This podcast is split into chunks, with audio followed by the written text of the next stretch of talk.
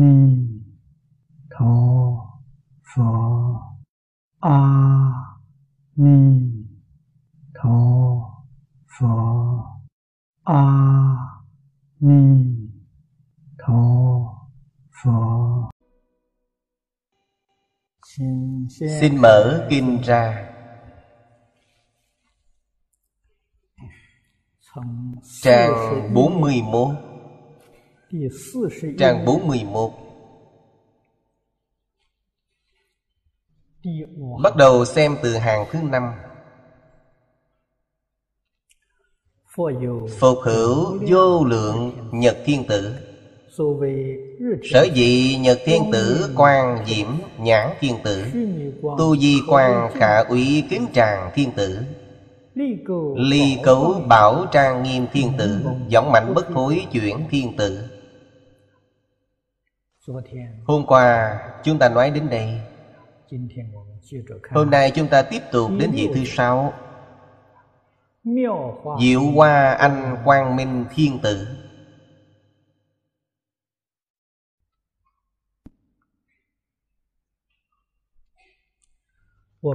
Chúng ta thấy chữ diệu hoa.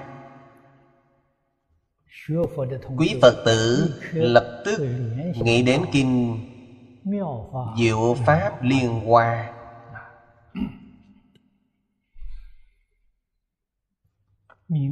Danh hiệu này quả thật bao hàm ý đó.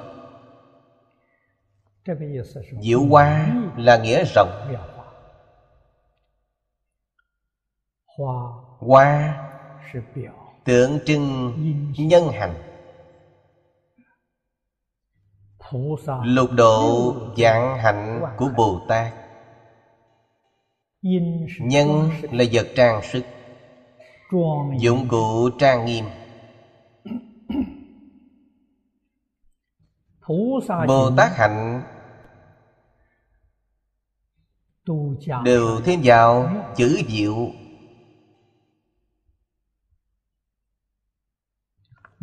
Diệu tương ưng với quang minh. Tức là diệu. Quang minh tượng trưng cho trí tuệ. Phàm phu. Tâm hành của họ Không tương ưng với trí tuệ. Nên không thể gọi là diệu.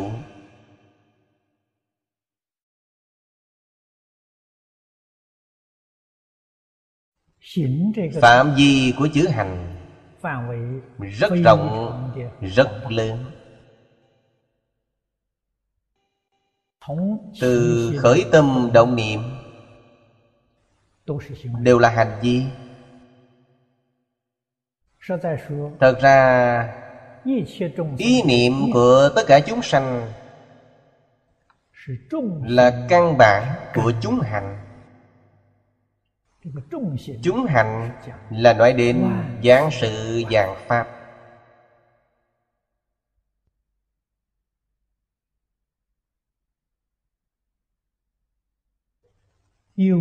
Chúng ta thường nói Hữu tình chúng sanh đều có hành động. Hành vi Vô tình chúng sanh cũng có hành động Hành động đó Đối với tâm ý thô thiện như chúng ta Không thể thấy được. Nếu đã có nền tảng giáo dục Trong cuộc sống hàng ngày Mặc dù không thể nhận ra điều cực kỳ di tế cũng có thể nhận ra được với một mức độ khá thâm sâu.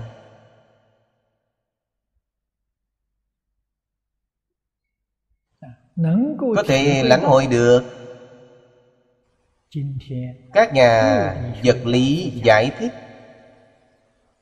Về sự chiều hướng của phân tử. Chiều hướng của nguyên tử. Ở ngay trong sinh hoạt hàng ngày Thường thì có thể nhìn thấy. Đó là tất cả hành vi của tất cả dạng vật.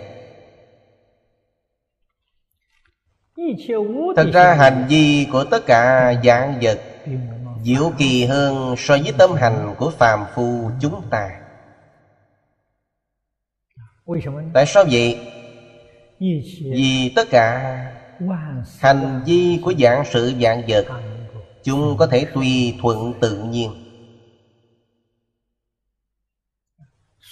Tùy thuận tự nhiên, tức là tùy thuận tánh đức.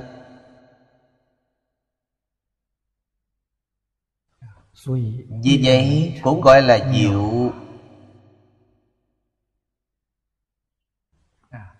Hiện tại các nhà khoa học nghiên cứu quá thật, rất diệu lớn thì nói đến vật lý vũ trụ, nhỏ thì nói đến lượng tử lực học. Thật sự rất kỳ diệu. Hoặc có thể nói là rất di diệu.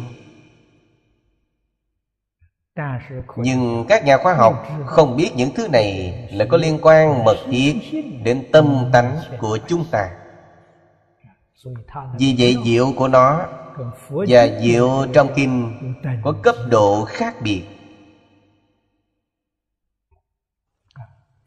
Diệu trong kinh phật có cấp độ cao hơn.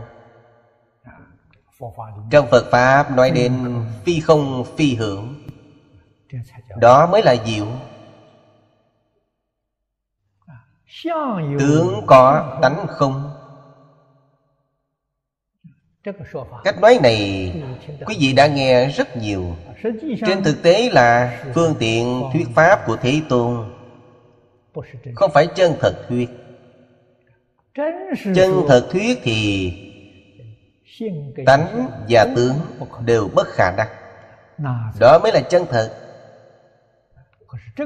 nhưng lập luận này chúng ta rất khó mà thể nghiệm. nếu nói tướng có tánh không có thể dễ hiểu một chút. Tánh tướng đều bất khả đắc, rất khó lý giải. Đây mới thật là di diệu. Đều tánh tướng đều bất khả đắc. Vậy tại sao phật còn thị hiện? Tại sao lại độ chúng sanh?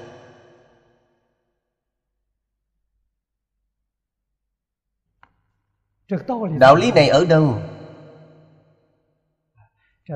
Đạo lý này càng diệu càng thâm sâu hơn. Trong kinh đức phật thường dùng bốn từ để miêu tả pháp nhĩ như thị. Câu này có ý nghĩa rất sâu sắc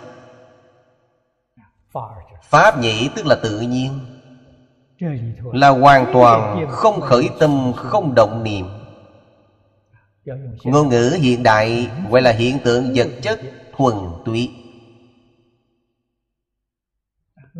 Nói sâu hơn là hiện tượng tự nhiên tâm lý. Khi phàm phu có vấn đề vấn đề xuất phát từ đâu? Từ khởi tâm động niệm. Là trái ngược với hiện tượng tự nhiên của tâm lý. Hiện tượng tự nhiên vật lý. Điều này đem đến rất nhiều thảm họa. Thảm họa của cá nhân là sanh tử luân hồi thảm hoại của dạng vật. Là sanh trụ dị diệt thành trụ hoại không? Phải biết tất cả đều từ ý niệm mà ra.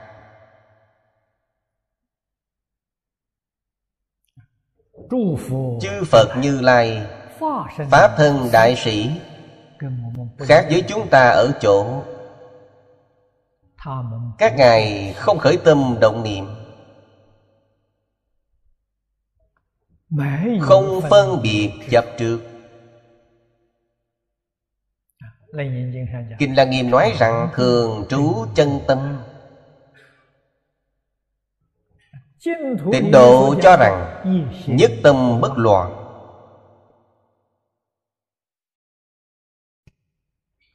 Đây chính là trong Kinh Kim Cang nói Dân hà ứng trụ Tâm phải trụ ở đâu? Trụ ở nhất tâm bất loạn. Trụ ở thường trú chân tâm. Chính là Tùy thuận tâm lý tự nhiên.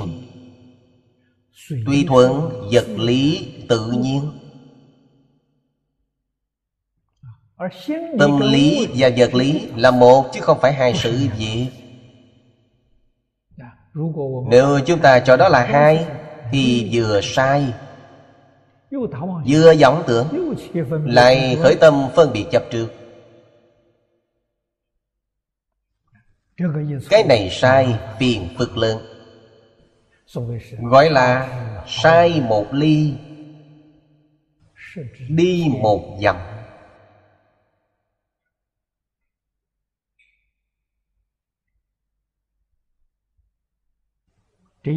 những chân tướng sự thật này chỉ có phật mới nói ra được. vì sao đức phật nói ra được?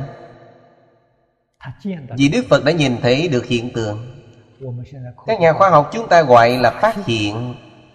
ngài phát hiện ra hiện tượng này. hiện tượng này vốn dĩ tồn tại không ai phát hiện ra cả. Chỉ có đức phật phát hiện. Trong phật pháp không gọi là phát hiện, mà gọi là chứng đắc. Chứng nhập hoặc là khí nhập. Dùng danh từ khác nhau. Ngôn ngữ hiện đại gọi là phát hiện.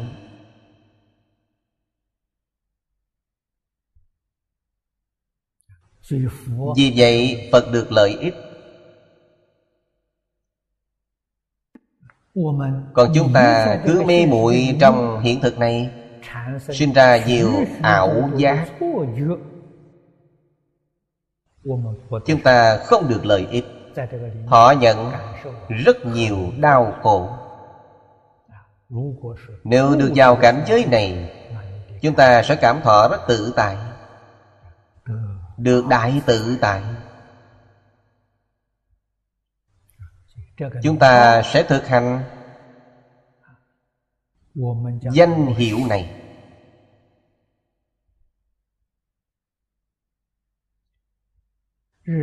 Trong cuộc sống hàng ngày, sáu căn tiếp xúc với cảnh giới sáu trận phải tương ưng cùng trí tuệ.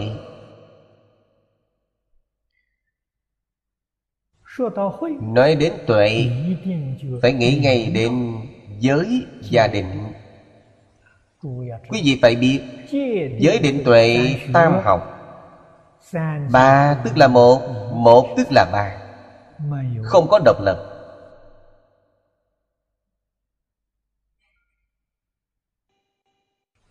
Chúng ta học phật.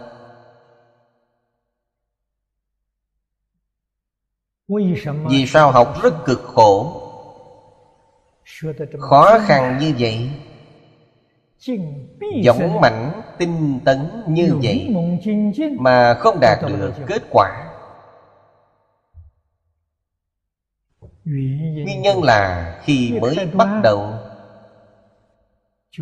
chúng ta đã tạo ra một quan niệm sai lầm. Cho rằng giới định tuệ là ba sự việc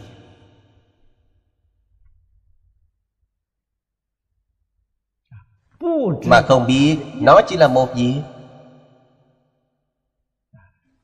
như vậy một đời tích lũy tu hành cũng không thể chứng quả.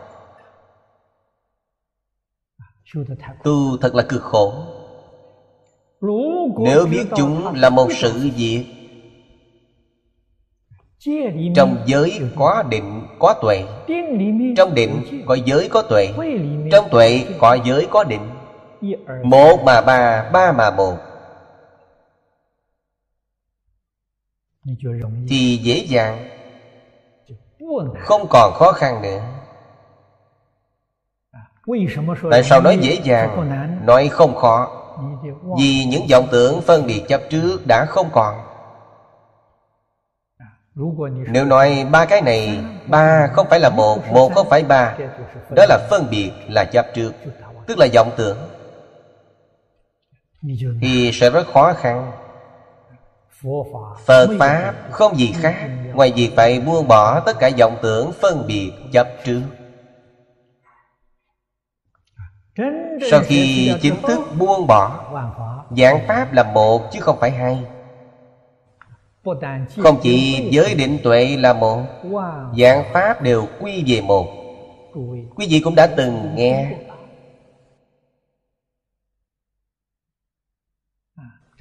Giảng Pháp sao lại quy về một? Hãy thử xem Làm cách nào để quy mọi phương pháp về một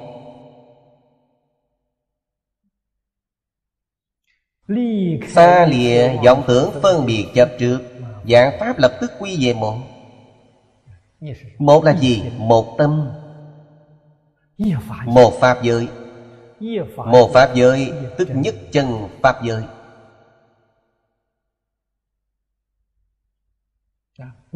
Trong Kinh Duy Ma nói Bất nhị Pháp môn. Bất nhị tức là Nhất chân Nhất chân là bất nhị. Khi khởi tâm động niệm Chúng ta vẫn có hai. Vậy nên Khó mà kế nhập.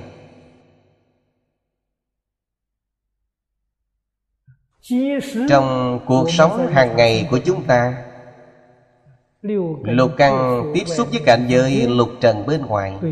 Đối nhân, đối vật, đối sự mà nhập vào bất nhị pháp môn, thì quý vị đã chứng quả, đã hợp nhất.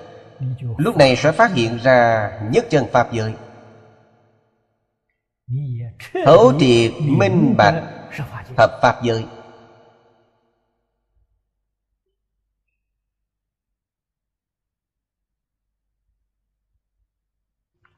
Phải thật sự tinh tấn mới thấu hiểu được.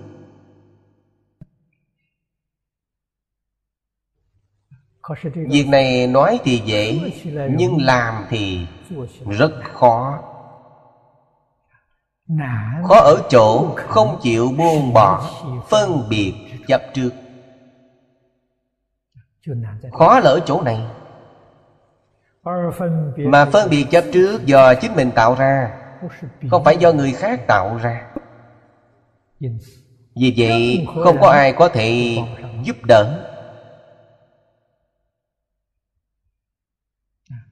đây là sự thật. nếu ai đó có thể giúp đỡ thì chư phật như lai phải giúp chúng ta. Vì nếu quý ngài không giúp thì không có từ bi. Chư phật bồ tát cũng không thể giúp được. Bản thân phải thật sự hiểu thật sự giác ngộ. hãy buông bỏ phân biệt chấp trước tất cả các pháp đều không phân biệt, đều không chấp trước. Lúc này, tam vô lậu học hiển hiện. Quý vị sẽ phát hiện. Lúc bấy giờ, giới định tuệ là danh từ thuật ngữ, hữu danh vô thực. Khi nào thật sự phát hiện giới định tuệ xả bỏ vọng tưởng phân biệt chấp trước thì sẽ phát hiện. Đó là nội dung chính của phật pháp. Như lai dùng điều này giáo hóa tất cả chúng sanh. Và đó chính là diệu hoa anh quang minh.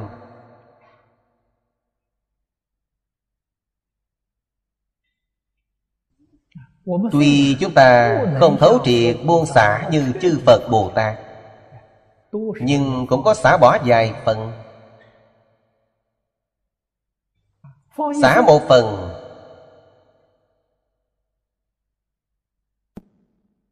Là khai mở một phần trí tuệ. Xả hai phần là khai mở hai phần trí tuệ. Việc này thật sự phải làm tuyệt đối không nói suông được. Nhất định phải thực hành. Người xả bỏ và người không xả bỏ hoàn toàn khác nhau.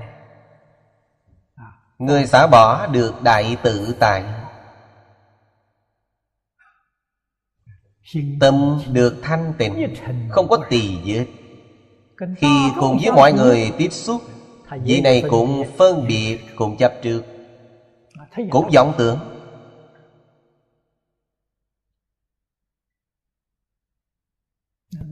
tại sao lại như vậy? Gọi là hòa quan đồng trận. Đại sư vĩnh gia có nói phân biệt. cũng không phải ý. Chấp trước cũng không phải ý. Vọng tưởng cũng không phải ý đó mới là diệu.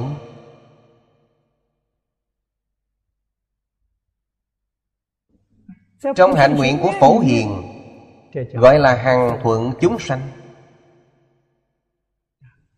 Phải thuận theo vọng tưởng của chúng sanh thuận theo phân biệt của chúng sanh thuận theo chấp trước của chúng sanh. thật ra là hoàn toàn không có.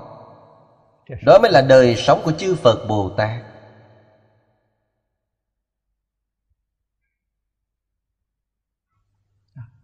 phàm phu cho rằng có điều này. phật biết những điều này đều không có. Vì sao phải tùy thuận chúng sanh? Vì tùy thuận mới có thể giúp chúng sanh. Nếu không tùy thuận chúng sanh Thì không thể nào giáo hóa chúng sanh. Đó gọi là Tùy loài mà hiện thân Tùy căn cơ mà thuyết pháp Mở rộng cánh cửa phương tiện. Cũng là ý nghĩa này.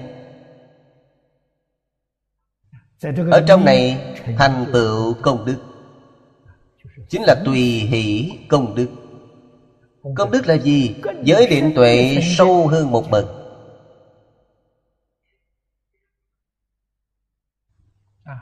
Khiến cho giới định tuệ không ngừng tiến lên đó gọi là diệu pháp.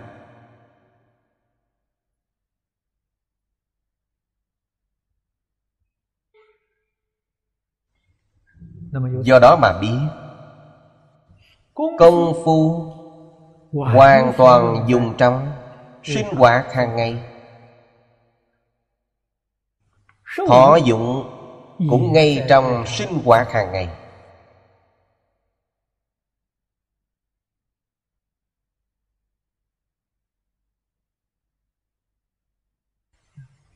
giáo lý.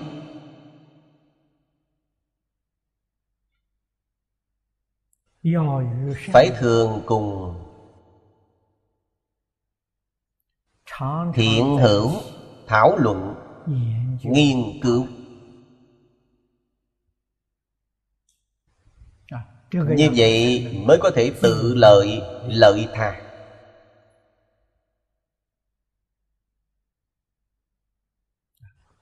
tiếp theo vị thứ bảy. Đức hiệu của Bồ Tát Tối thắng tràng quang minh thiên tử.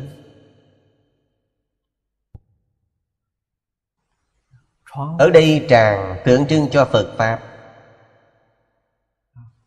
Nhà Phật thường có câu cao thủ Pháp tràng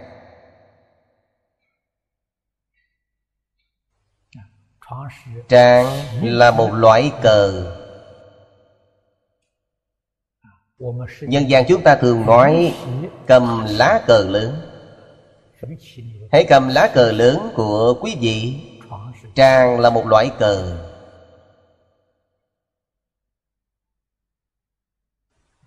Lá cờ tượng trưng tín hiệu. Ở nơi xa cũng có thể nhìn thấy.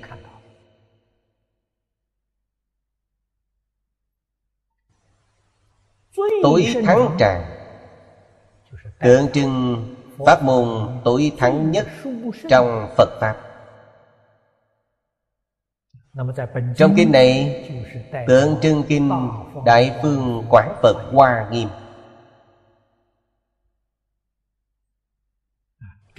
Đây là pháp tràng tối thắng nhất. Hoa nghiêm là tối thắng. Tịnh độ cũng là tối thắng. Vì sao nói tịnh độ tối thắng? Vì đến cuối hoa nghiêm Bồ Tát Phổ Hiền Thập Đại Nguyện Dương Đạo Quy Cực Lạc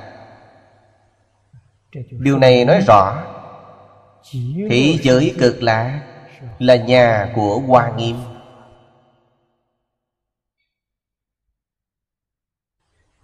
Là tổng kết của Hoa Nghiêm. Làm sao không tối thắng được? Các vị cổ đức thời đại tùy đường cho rằng hoa nghiêm pháp hoa đều là chỉ dẫn kinh vô lượng thọ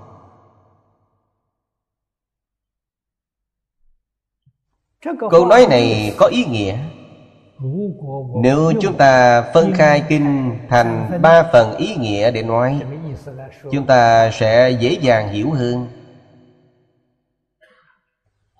Hoa nghiêm Pháp Hoa Ví như phần tựa của kinh điển tịnh độ. Kinh vô lượng thọ mới là phần chánh tông của kinh này. Vậy là hướng dẫn Cũng là ý nghĩa này. Vì vậy cổ nhân Cũng từng có nói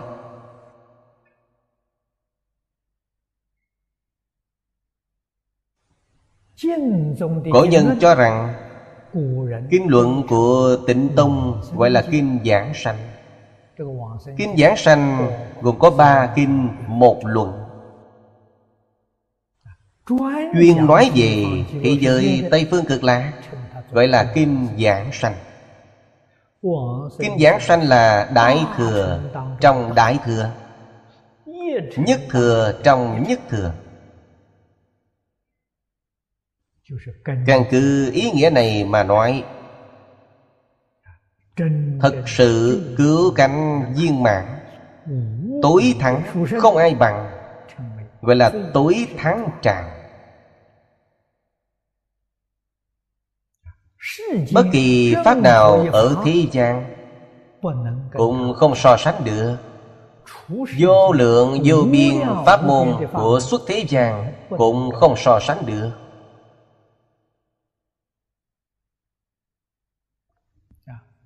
những năm chúng tôi ở đài loan.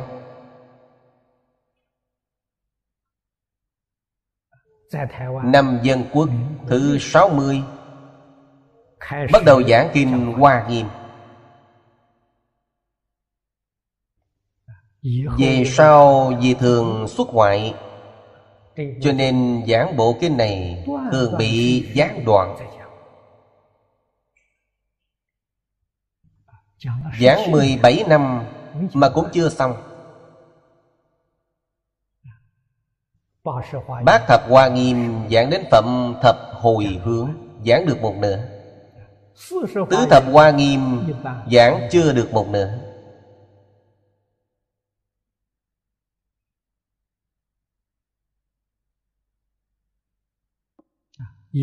Về sau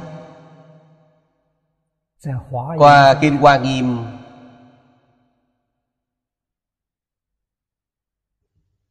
Mới hiểu rõ. Mọi người thường gọi là khai ngộ. Ngộ cái gì? Khi chúng tôi giảng Tứ Thập Hoa Nghiêm. Ngày nọ trên bục giảng Tự nhiên Khởi lên một nghi vấn 53 lần tham vấn của thiện tài đồng tử. Rốt cuộc Ngài học pháp môn nào? Tôi khởi một nghi vấn như vậy. Giang thù phổ hiền, Hai vị đại sĩ này học pháp môn gì? Khởi lên nghi vấn này.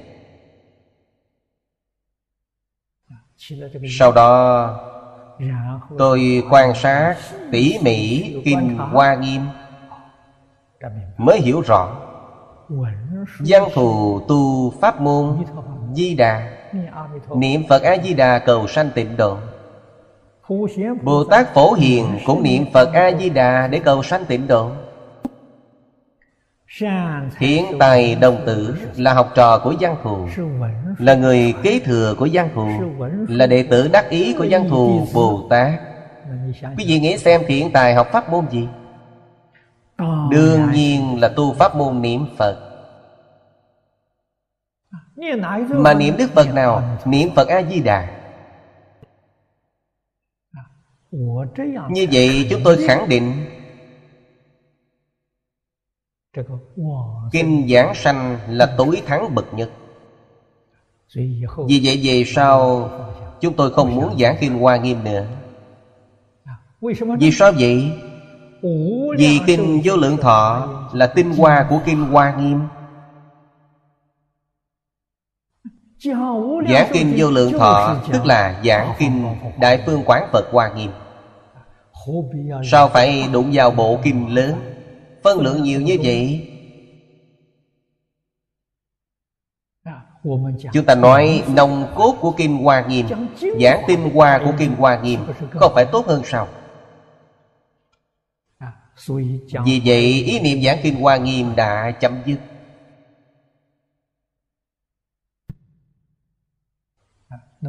Khi giảng bộ kinh này Chúng tôi chưa có những thiết bị ghi âm, ghi hình. Nên lúc đó không có lưu lại.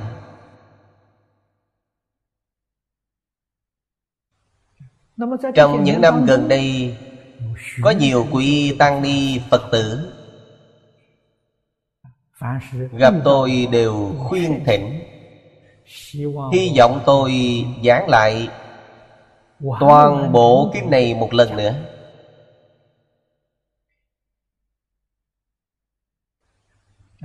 Tôi gặp rất nhiều người Rất nhiều lần.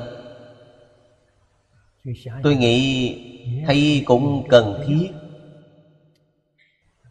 Nhưng giảng ở đâu? Nếu giống như năm xưa Thường thường phải đi vòng quanh nhiều nơi. Hoàng Pháp Mỗi năm phải đi nhiều nơi gặp mặt đại chúng. Tôi sợ rằng Kinh Hoa Nghiêm giảng 50 năm cũng chưa xong.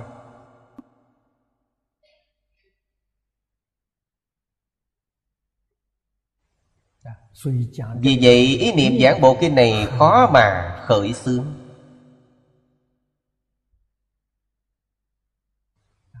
Quản lý hàng giảng sanh. Trước khi cô giảng sanh Rất muốn tôi giảng bộ kinh này Thêm một lần nữa. Tôi muốn cảm ơn cô. Khi đó tôi nghĩ giảng bằng cách nào đây? Tôi liền nghĩ ra một cách. Khi đi du lịch Mọi nơi trên thế giới Mỗi nơi đều giảng kinh Hoa Nghiêm cứ tiếp tục giảng. Ví dụ này giảng ở đây Mai đổi ở nơi khác tiếp tục giảng. Sau đó lấy tất cả mọi nơi tập hợp lại Không phải hoàn hảo sao? Tôi nghĩ ra biện pháp như vậy Biện pháp này cũng được. Nhưng phiền phức là Những thiết bị nhiếp ảnh Phải đi cùng tôi. Tôi đi tới đâu Những nhân viên đều phải cùng tôi đi đến đó. Máy móc cũng phải mang theo cùng mới được Chúng tôi mong muốn có những thiết bị âm thanh Nhưng không dễ dàng. Những máy móc mới nhất, tốt nhất. Hiệu quả cũng không tệ. Vì vậy mà tôi nghĩ ra cách này.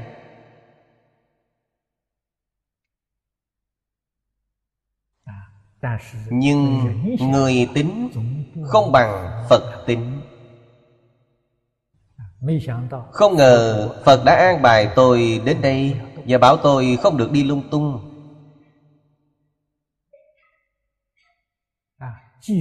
Tiếp tục ở nơi này. bản kinh này có thể giảng viên mãn tại đây.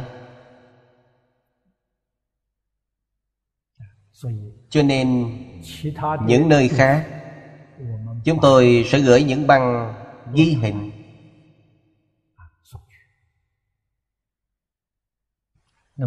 công nghệ khoa học bây giờ rất tiện lợi.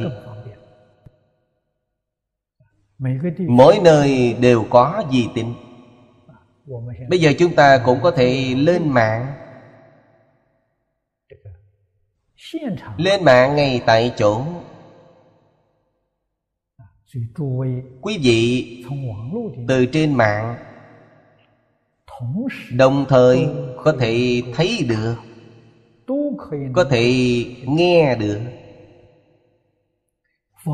Tiện lợi rất nhiều. Không cần mệt nhọc kiếm tìm chúng tôi đem phật pháp đưa đến nhà quý vị. Vì tính bây giờ rất tiến bộ. Hôm kia có một vị Phật tử từ Mỹ mang về một cái máy tính Rất nhỏ. Lớn bằng khổ giấy A4 Mỏng mỏng như thế này Giống như một cuốn sách. Họ nói với tôi đây là phiên bản mới nhất Có thể kết nối trực tiếp với Internet. Quý vị thấy rất tiện lợi. Mà giá cả cũng không quá mắc Hàng mới ra tức thì Hình như khoảng 2.000 đô la Mỹ. Quá thuận tiện.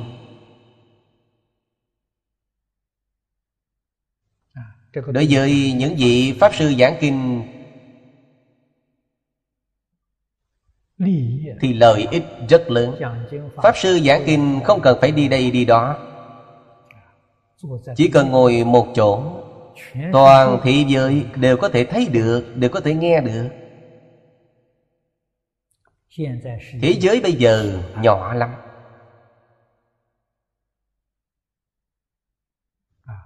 Quý vị từ Mỹ bay đến đây. Nghe nói từ bờ Đông Hoa Kỳ bay 30 tiếng đồng hồ. Năm ngoái Tôi quay báo ở đây Thấy có một đoạn tin tức Mỹ và Nga hợp tác Phát triển phi cơ siêu tốc. Hình như hiện nay Đang thử bay. Phi cơ này Không lâu sẽ đưa vào sử dụng. Phi cơ này thể tích lớn, Hành khách nhiều. Có thể ngồi vài trăm người, Tốc độ nhanh Nhanh gấp hai lần so với các phi cơ hiện nay. Hồi đó họ nghĩ từ bờ Tây Hoa Kỳ đến Nhật Bản, Chỉ cần hai tiếng đồng hồ.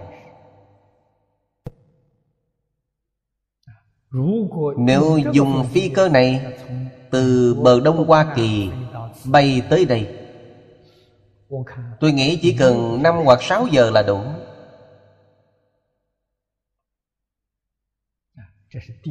Trái đất ngày càng nhỏ lại. Giao thông càng ngày càng thuận tiện.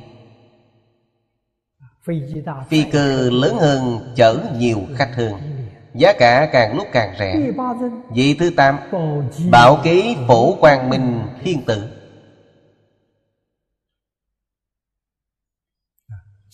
Kế Nghĩa là cao hiện Cùng ý nghĩa Với chữ tràng. Kế Là búi tóc. Tóc ở trên đầu Của mỗi người, Ở nơi cao nhất. Vì vậy mà dùng nó làm biểu pháp. Bảo ký là chỉ cho tánh đức. Trong tất cả Pháp. Tánh đức Là bảo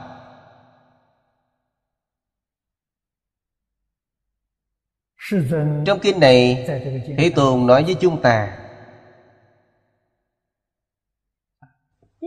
Tất cả chúng sanh Đều có trí tuệ, Đức tướng của Như Lai. Đó là bảo ký. Phổ là phổ biến. Là bình đẳng. Không phải chỉ có chư Phật Như Lai mới có. Chỉ có các ngài có. Không phải như vậy. Tất cả chúng sanh Đều có đầy đủ cũng giống như Lai, Một phần cũng không thiếu. Vì vậy mà trí tuệ của chúng ta và Như Lai là giống nhau. Năng lực chúng ta cũng giống Như Lai. Đức tướng của chúng ta cũng tương đồng với Như Lai. Trong Kim Vô lượng thọ nói rằng Thế giới cực lạc Là thế giới bình đẳng. Thế giới Tây Phương cực lạc Lý bình đẳng Sự cũng bình đẳng. Ở đó đúng là cảnh giới Tứ sự vô ngại. Lý sự vô ngại Sự sự vô ngại Thế gian này của chúng ta Lý bình đẳng Sự bình đẳng.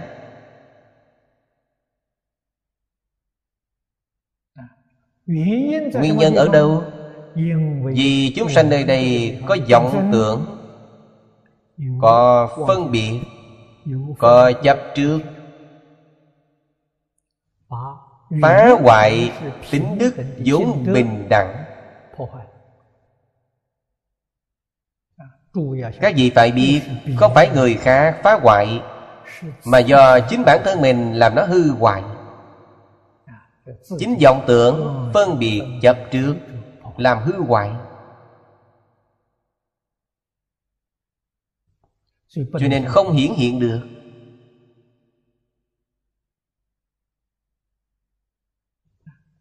Chúng ta có khả năng phá hoại, Nói cho chư vị biết, Chỉ là một vọng tưởng.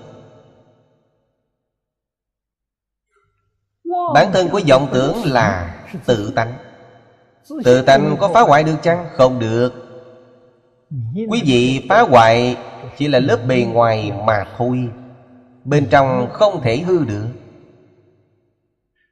Bên trong vĩnh viễn không thể hư hoại.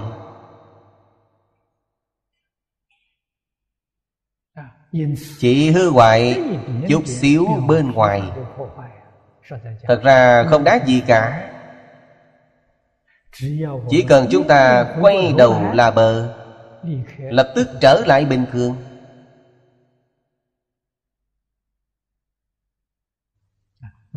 Phật Pháp thường nói, Giữa mê và ngộ. Làm thế nào mới từ bỏ được mê hoặc? Đại triệt đại ngộ, Tức là thành công.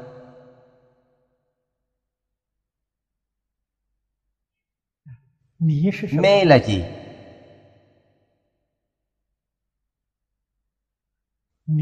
Mê là tâm loạn。Nói rõ hơn một chút Mê là suy nghĩ lung tung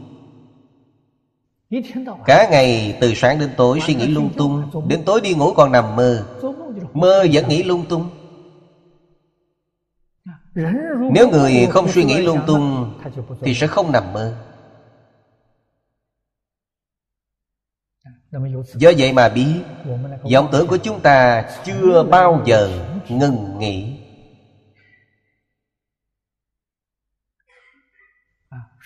Khi ngủ, thân thể nghỉ ngơi. Vọng tưởng thì không ngừng nghỉ.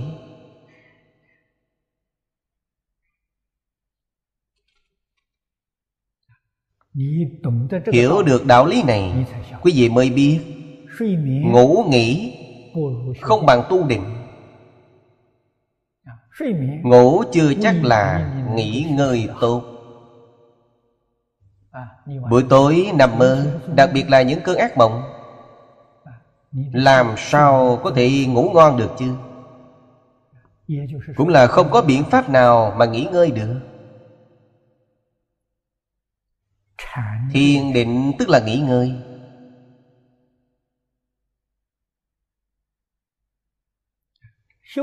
Nghỉ ngơi lại nói với quý vị Không phải ở nơi thân thể. Thân thể là máy móc. Máy móc không cần nghỉ ngơi.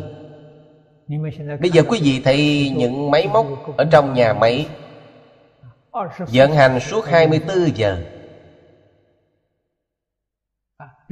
Nhân lực chia thành 3 ca để quay nó. Máy chạy suốt không dừng. Thân thể chúng ta cũng có thể không ngừng nghỉ. Nó là máy móc. Tại sao có cảm giác mệt nhọc? Vì vọng niệm quá nhiều. Nên cảm giác mệt mỏi. Nếu quý vị ngừng vọng niệm Thân thể mỗi ngày 24 giờ. Quanh năm không ngừng Cũng không mệt mỏi. Ở Trung Quốc Có Pháp Sư muốn niệm Phật. Bảy ngày, bảy đêm Không ngủ, không ăn Có được chăng? Được, nhất định được. Tinh thần rất minh mẫn. Sau đó thử lại. 21 ngày được chăng? 21 ngày cũng được. Đừng nói 21 ngày 21 năm 210 năm cũng được. Điều này là thật chứ không phải giả. Đã được thử nghiệm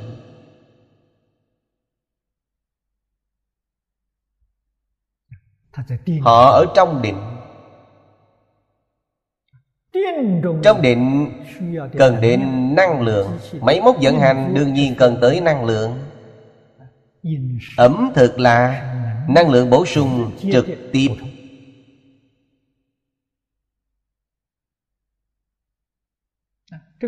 Năng lượng tiêu hao vào đâu?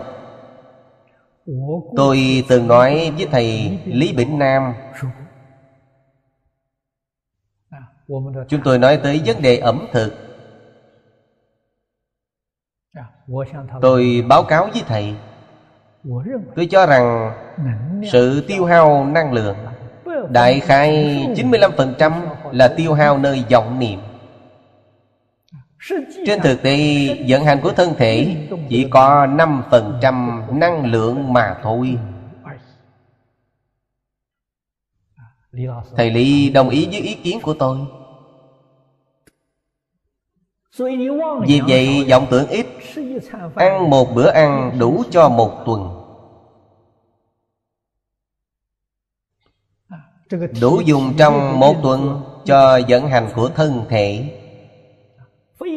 Thật đáng tiếc năng lượng quý vị bổ sung vào phần lớn đã chạy mất. Bị vọng tưởng làm cho tiêu hao. Đạo phật nói hữu lậu danh từ này rất hay. Năng lượng bổ sung vào phần lớn bị chạy mất. Bị vọng tưởng làm chạy mất. Thật sự thọ dụng rất ít ỏi. Tôi nói năm phần trăm Có thể hơi nhiều. Trên thực tế còn ít hơn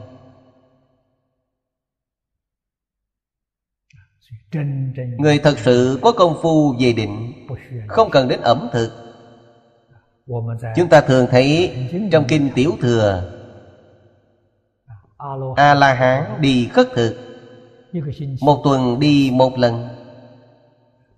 Một tuần chỉ ăn một bữa cơm. Bích Chi Phật nửa tháng đi khất thực một lần. Nửa tháng ăn một bữa cơm. Một bữa cơm có thể duy trì cho quý ngày Dẫn hành được trong hai tuần. Đạo lý là như vậy. Vì vậy phải biết tánh đức mới thật là bảo mà còn là bình đẳng bảo. Mỗi người đều đầy đủ không thể nói anh có tôi không có. tôi có anh không có. Bình đẳng mỗi người đều có. Vấn đề ở chỗ là phải biết khai phát.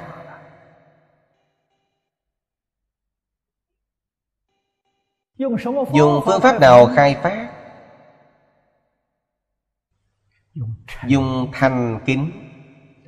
Đại sư ấn quang dạy chúng ta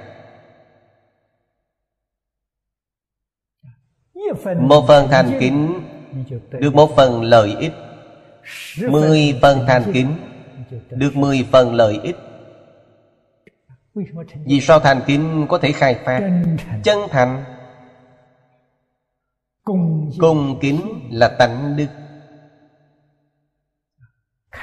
Khai phát tánh đức của tự tánh phải cùng với tánh đức tương ưng mới có thể khai phát được chúng ta tìm cầu trí tuệ. Mỗi ngày phải động não. Nghiên cứu cả mớ sách vở. Có thể được trí tuệ chăng không được. Tại sao vậy? Vì trí tuệ là tánh đức. Còn quý vị dùng phương pháp vọng tưởng. Vọng tưởng và tánh đức không tương ưng. Vọng tưởng không khai mở tánh đức vì thế mỗi ngày giảng dạy nghiên cứu những người mọt sách lãng phí không biết bao nhiêu thời gian bao nhiêu năng lượng để làm. Vĩnh viễn không bằng người tham thiền niệm phật. Tại sao vậy? Người tham thiền xa lìa tâm ý thức không dùng vọng tưởng.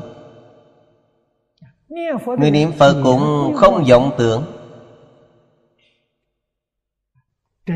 Tâm niệm chân thành, Tâm niệm cung kính, Niệm một thời gian tự nhiên khai ngộ Là đạo lý gì? Dùng phương pháp tương ưng với tánh đức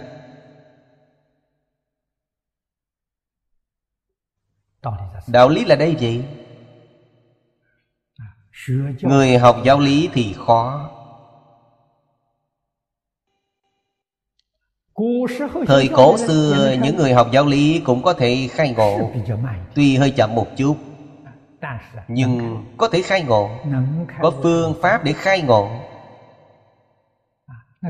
Là phương pháp nhập quán. Tùy văn nhập quán Có thể khai ngộ. Tùy văn mà không nhập quán thì không thể khai ngộ. Tùy văn nhập quán là gì? Văn Tức những lời giáo huấn Của Đức Thế Tôn.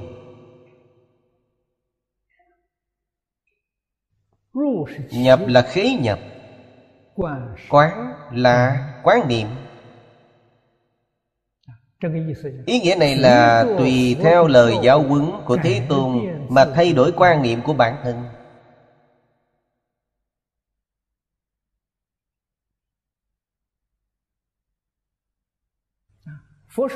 Phật thuyết giới. Tâm của chúng ta cùng giới học tương ưng. Phật thuyết định chúng ta với định tương ưng. Phật thuyết tuệ chúng ta với tuệ tương ưng. Phật thuyết bố thí chúng ta buông xả tất cả tức tương ưng. Gọi là nhập quán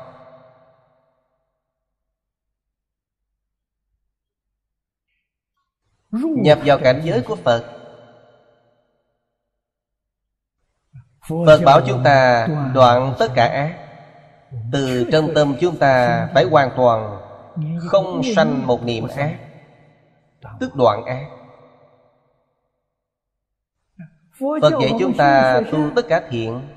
Từ trong tâm chúng ta phải thật sự sanh khởi thiện cảm.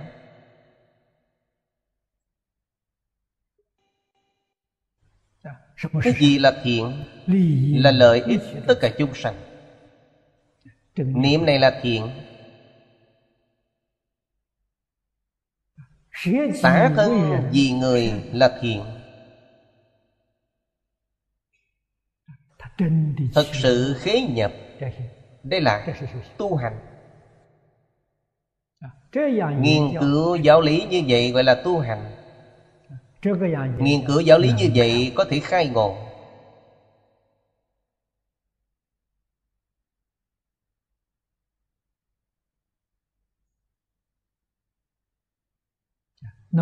Người nghiên cứu giáo lý Trong sinh hoạt hàng ngày Cũng như trong thiền định.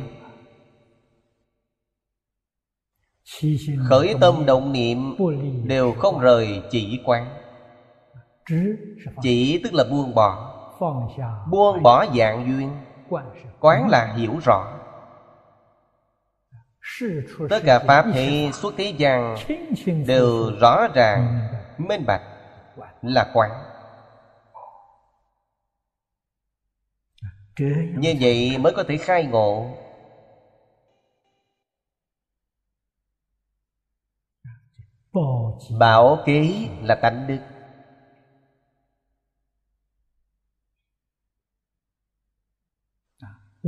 Chỉ có tánh đức hiển hiện Đó mới là thật. Còn lại đều là giả. Tất cả Pháp thị xuất thế gian Đều không chân thật. Ngay cả Phật Pháp cũng thế. Trong Kinh Kim Cang Đức Phật dạy chúng ta Pháp còn phải xả muốn gì không phải Pháp Ý nghĩa là nói không nên chấp trước Phật Pháp. Không nên phân biệt Phật Pháp. Vì sao vậy? Pháp là Pháp duyên sanh. Phật Pháp cũng là Pháp do nhân duyên sanh. Duyên sanh vô tánh. Đương thể tức không liễu bất khả đắc. Nếu phân biệt chúng Chấp trước chúng là sai.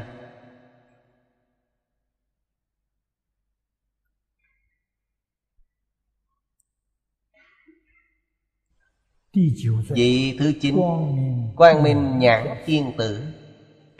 Ý nghĩa danh hiệu này Rất rõ ràng. Mỗi một vị Phật tử đều thể nghiệm được Quang minh. Nhãn là mắt trí tuệ.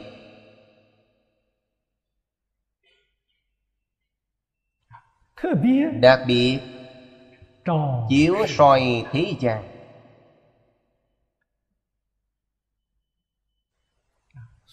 Phật Pháp gọi là chiếu kiến. Quang minh nhãn là chiếu kiến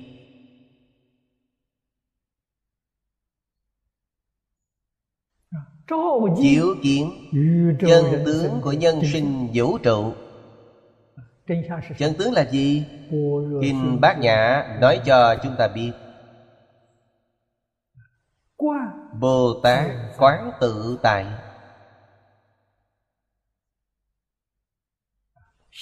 Khi hành sâu bát nhã ba la mật đa thời Chiếu kiến ngũ uẩn đều không Đó là chân tướng. Ngũ uẩn đều không là chân tướng. Ngũ uẩn là gì? Ngũ uẩn tức là dạng Pháp.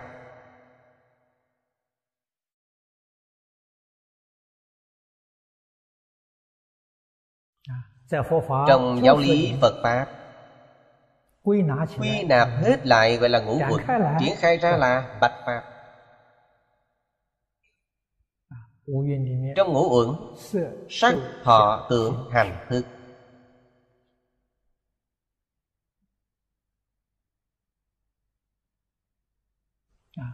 Sắc trong bát pháp có sắc pháp 11 sắc pháp.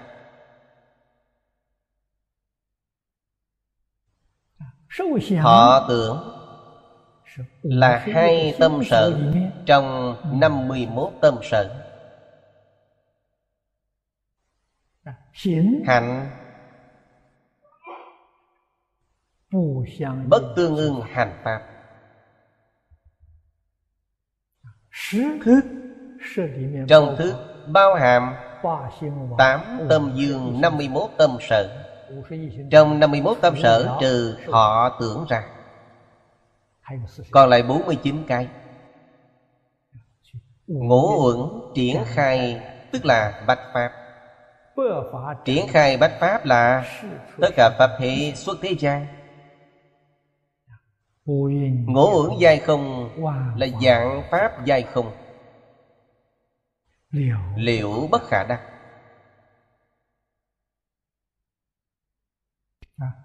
Kinh Kim Cang cũng cho chúng ta ví dụ. Mộng huyễn bào ảnh. Vì vậy ở đây nếu phân biệt chấp trước, Ganh đua Là sai lầm, Hoàn toàn sai lầm.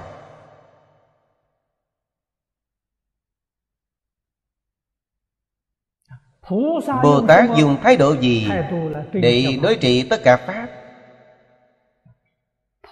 Bồ Tát Phổ Hiền nói hay nhất, Hằng thuận chúng sanh Hằng thuận là gì? Cứ tùy chúng. Tức hằng thuận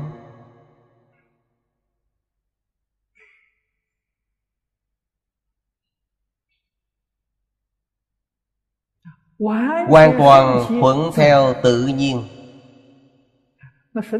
Tùy vào chúng. Khi Phật Bồ Tát quá độ chúng sanh có cần dạy chúng chăng? Cũng tùy theo chúng Chúng thích tiếp nhận thì dạy Tức là tùy thuận. Không thích tiếp nhận Không cần dạy. Chúng không tự nguyện tiếp nhận Lại muốn dạy Tức là không tùy thuận. Khi chúng quan hệ tiếp nhận Không dạy chúng cũng là không tùy thuận.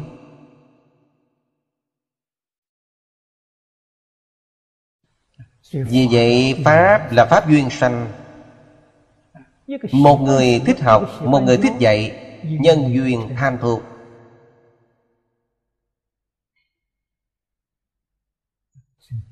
Hàng thuận chúng sanh Tùy hỷ công đức. Trong tám chữ này, Ý nghĩa rộng sâu vô cùng. Đó là nguyên tắc Của Bồ Tát đối nhân sự thị. Nguyên tắc có mười thứ. Là mười đại nguyện dương, Mười nguyên tắc. Mười nguyên tắc Đối nhân sự thế tiếp vật.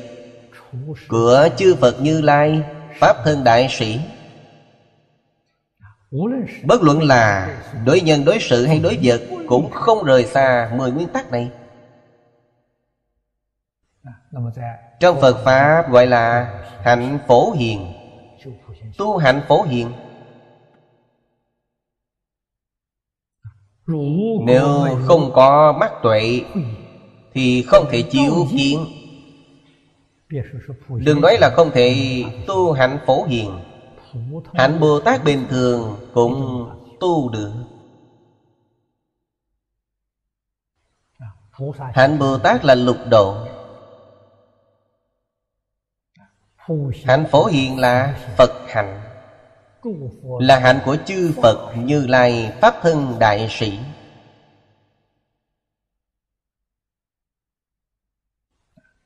Thứ nhất là lệ kính. Kính người, kính sự, kính vật. Luôn luôn. Ở trong sự kính yêu.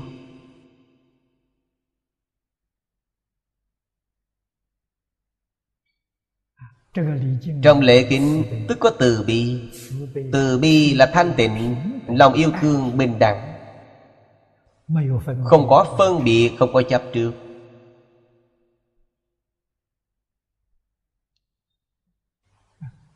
Thứ hai là tán thán. Tán thán là đối với chúng sanh. Đều từ trong tự tánh Phát xuất ra. Tán thán có nguyên tắc. Lợi ích chúng sanh. Tán thán Đối với chúng sanh không có lợi ích Không tán thán Tán thán Phải tùy nhân duyên. Vào thời điểm này không thể tán thán Vào thời gian khác có thể Bên trong kỳ diệu không thể nói được. Có một số việc thiện.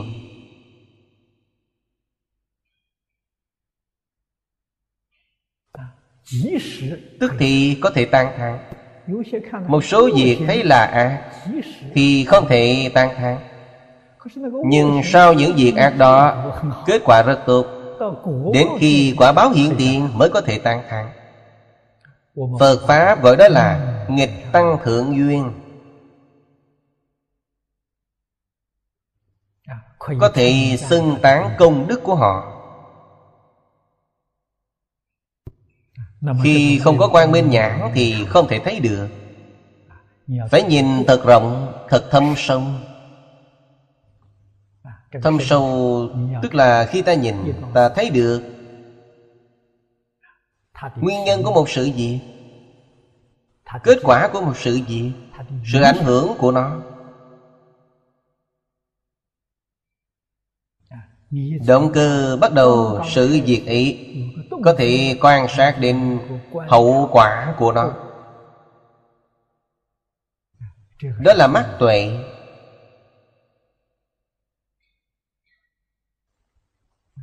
Có tuệ nhãn này Mới có thể tự lợi lợi tha.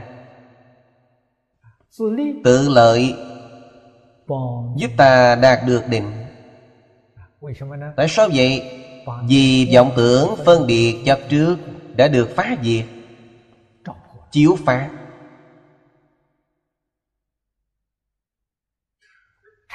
Công phu của thiền tông Cũng chia làm ba giai đoạn Công phu cạn Tuy cạn Công phu đắc lực. Gọi là quán chiếu. Công phu quán chiếu này Tương đương công phu thành phiến Của niệm Phật. Đó là quán chiếu. Cũng tức là Lúc sáu căn tiếp xúc với cảnh giới sáu trần. Có khả năng khởi chánh niệm Không còn bị ngoại cảnh mê hoặc. Gọi là quán chiếu.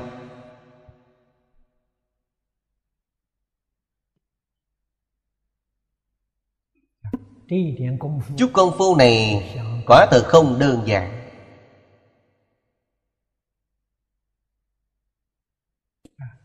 Cũng là nói Mọi lúc mọi nơi Đều có thể cảnh tỉnh Thế giới bên ngoài Là mộng huyễn bào ảnh.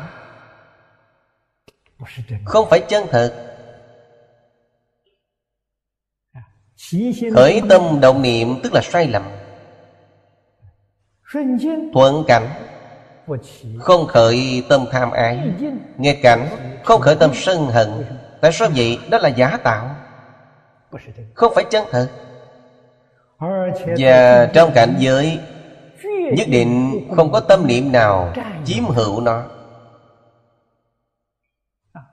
Không thể có tâm niệm này. Vì sao vậy? Vì nó không tồn tại. Hiện tướng này Như sương cũng như điện. Điện như điện chớp. Làm sao có thể nắm bắt?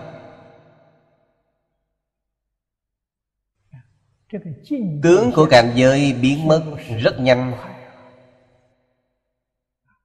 Nó biến hóa trong từng sát na. Nhất định không tồn tại. Không tồn tại tức là vô trụ. Nhất định không trụ. Niệm niệm không trụ, sát na cũng không trụ. Quý vị đã hiểu sự thật chân tướng. Đối với tất cả pháp, nhất định không có tâm niệm chiếm hữu, tâm được tự tại đó mới là buông bỏ thật sự. Có một niệm nghĩ đến nó, tức là không buông xuống. Đó là quan niệm sai lầm. Trên thực tế, ta có đạt được chăng? Không đạt được. Nhất định không đạt được. Đừng nói chi bên ngoài, ngay chính thân thể này cũng không đạt được. Vì vậy, phải buông bỏ thân này chúng ta từ giảng đường đi vào, đi đến nơi đây, những tế bào trong cơ thể đã chuyển hóa rất nhiều. Tôi tại ngay cửa lớn, tôi ngồi trên bục giảng, không phải là một người. Tế bào trong thân thể đã thay đổi rất nhiều, không phải vốn là người đó. Sát na không trụ giả tạo. Phải nhìn rõ chân tướng sự thật. Ngay cả thân thể này cũng không được chấp trước, tôi cần nó. Đều không thể tùy duyên. Người ở thế gian mê hoặc điên đảo đều cho là thật. Thật là chính mình. Làm thế nào bảo dưỡng nó, chăm sóc nó? Đến cuối cùng cũng ra con số không thân thể cũng phải chết.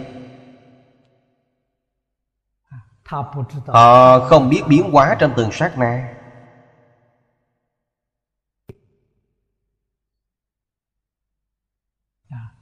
Có người sợ chết.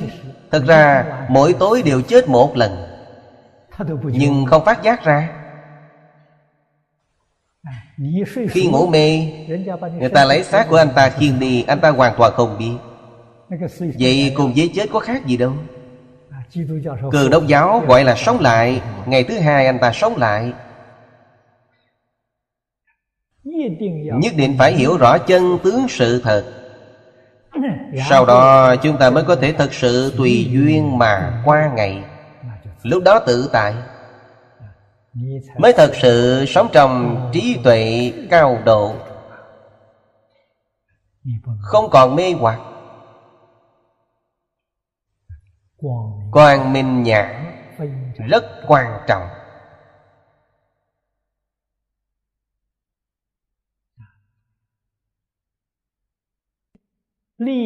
Xa lìa phân biệt chấp trước, mắt có thể phóng quang.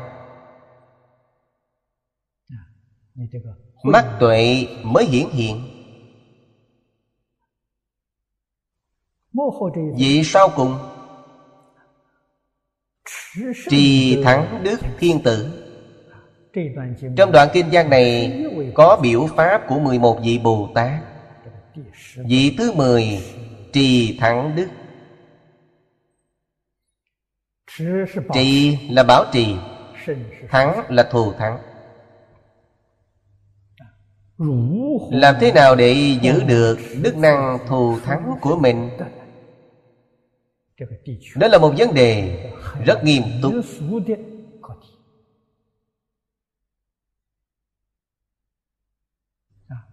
Làm sao có thể giữ gìn? Ở trong tất cả các kinh luận, thế tôn thường nhắc nhở chúng ta, thọ trị độc tụng, vì người diện thuyết.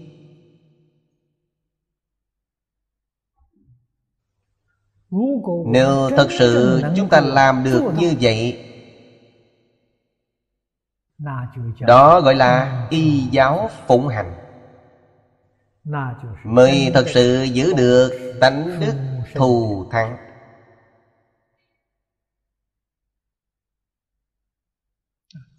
Sự việc này phải khắc phục tập khí của bản thân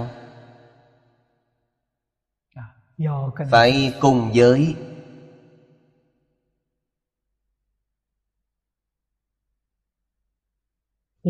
phiền não tập khí của vô thị kiếp.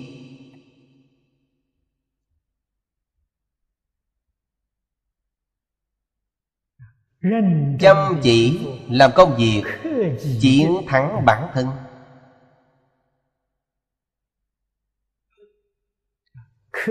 Chế phục phiền não tập khí của chính mình.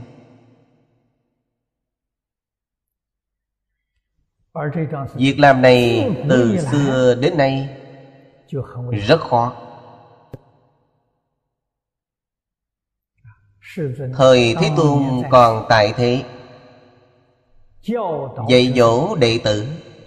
Chỉ là giảng kinh thuyết pháp. Không dẫn chúng tu hành chính là thầy dẫn vào thiền môn tu hành nơi cá nhân. Đức phật thích ca mâu ni không bao giờ can thiệp vào sự tu hành của cá nhân nào. Mỗi ngày ngày chỉ giảng kinh thuyết pháp. Cùng với chúng đệ tử nghiên cứu thảo luận giải đáp những nghi vấn khó khăn của họ. 49 năm đều làm công việc này. Chúng đệ tử rất thật thà. Sau khi hiểu, Đều có thể y giáo phụng hành. Thật sự làm được. Thọ trì tức y giáo phụng hành. Tụng niệm là thường nhớ đến lời giáo huấn của thầy dạy. Lúc bấy giờ không có sách vở。Tụng niệm tức là nhớ lời nói của thầy Lặp lại tụng thuộc lời thầy nói。Khi gặp người Vì người diễn thuyết。Lấy những lời dạy của Thầy cho mình đem trao lại cho người khác。Lấy những kinh nghiệm lãnh ngộ trong cuộc sống của bản thân Có thể đem dạy cho người khác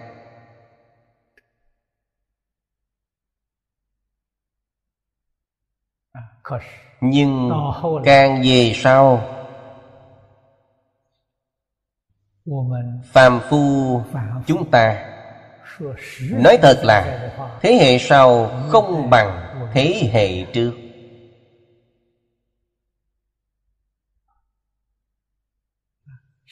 Người bây giờ nghe tôi nói như vậy Không đồng ý Họ nói sao? Chúng ta ngày càng tiến bộ. Sao lại nói thế hệ sau không bằng thế hệ trước? Họ nói cũng có lý lắm Không phải không có đạo lý. Tôi nói cũng có đạo lý. Họ tiến bộ trên phương diện vật chất. Mỗi ngày mỗi tiến bộ. Tôi nói trên phương diện đức hạnh Đời sau không bằng đời trước. Tiến bộ bây giờ là tiến bộ về văn minh vật chất. Suy thoái về văn minh nhân văn.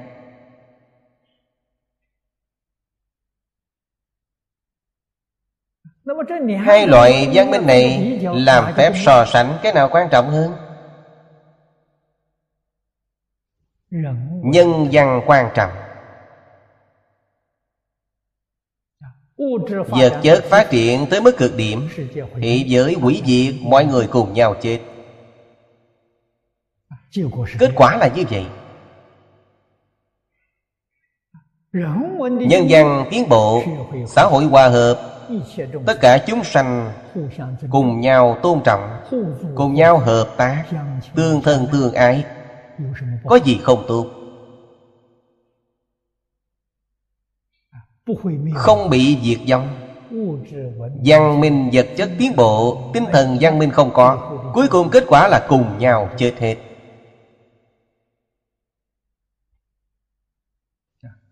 Chúng ta cần phải biết như vậy. Thọ trì đọc tụng Vì người diễn thuyết rất quan trọng vì người diễn thuyết là khuyên người làm thiện. Bạn tính vốn không tốt Là người ác, người xấu. Mỗi ngày khuyên người làm việc tốt Khuyên mãi Bản thân cũng trở thành người tốt lúc nào không hay. Phương pháp này rất di diệu. Thật sự di diệu Vì vậy bản thân Có một vài Căn tính bất thiện không nên sợ. Tập khi có nặng cũng đừng sợ. Mỗi ngày tự nguyện khuyên người khác. Vô hình trung Phật Pháp Gọi là quân tập. Quân tập thời gian dài. Bản thân cũng thay đổi khi nào không hay. Quý vị xem Thay đổi rất có kết quả. Thù thắng nhất là niệm Phật đường. Niệm Phật đường từ sáng đến tối Cứ A-di-đà Phật, A-di-đà Phật. Niệm A-di-đà Phật, nghĩ A-di-đà Phật. Mắt cũng nhìn Phật A-di-đà.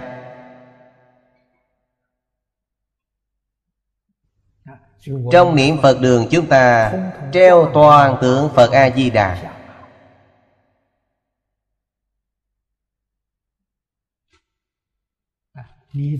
Khi quý vị ở trong này, Vô tình, Những tập khí ác trượt Quân tập, Nó không còn khởi tác dụng nữa. Thường đến niệm Phật đường để quân tập. Tiến bộ rất nhanh. Đó là phương pháp trì thắng đức tốt nhất. Khi quý vị ở cùng một nơi Nên nói những gì? Tâm đắc tu học của bản thân Hoặc là bản thân nghe qua những kinh điển. Thường thảo luận những thứ này Trao đổi tâm đắc.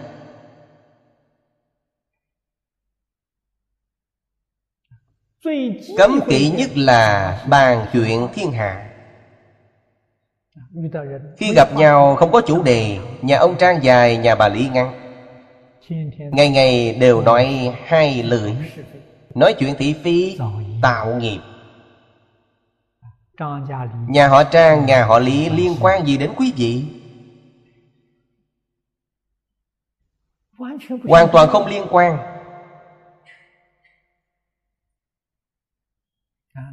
Tạo nghiệp thì nhận quả báo đó là đạo lý nhất định. Vì vậy, chúng ta muốn tạo nghiệp, Tạo tịnh nghiệp. Quyết không tạo, nhiễm nghiệp. Tịnh nghiệp là Phật Pháp.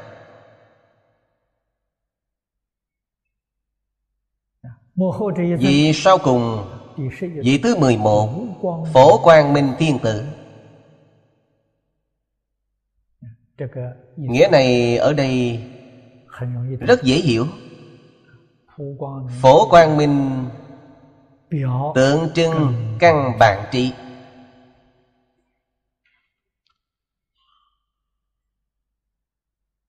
Căn bản trí là bình đẳng tánh trí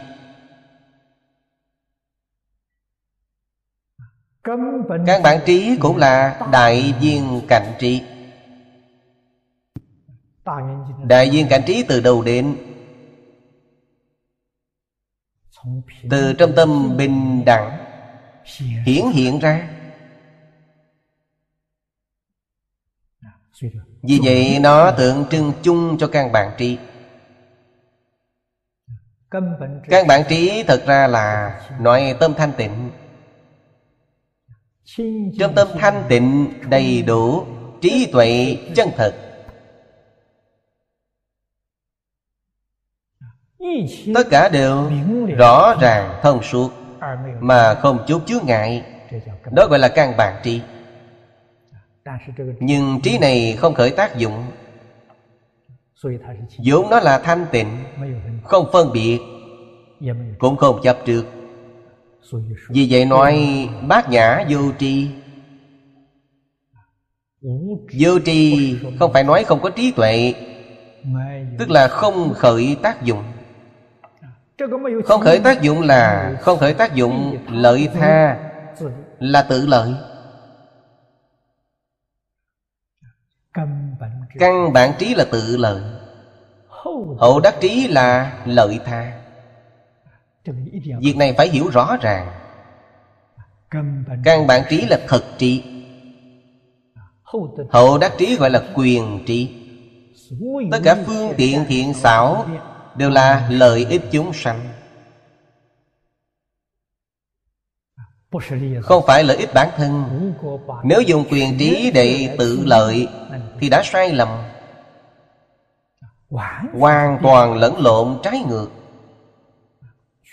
Quyền trí là lợi tha, Thật trí là tự lợi. Việc này chúng ta phải hiểu. Phía dưới, Nhớ thị đẳng Nhi di thượng thủ Kỳ số vô lượng. Đây là tổng kết.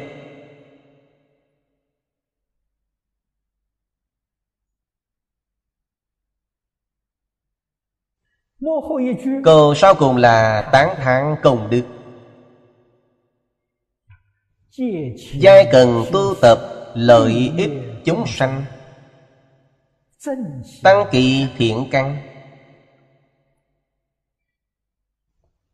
Đoạn kinh giác này dùng nhật thiên tử Để làm biểu pháp.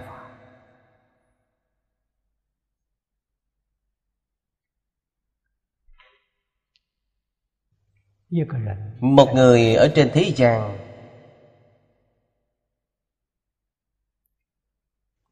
Nhất định phải có sự nghiệp của mình. Trong suốt cuộc đời phải có những việc muốn làm.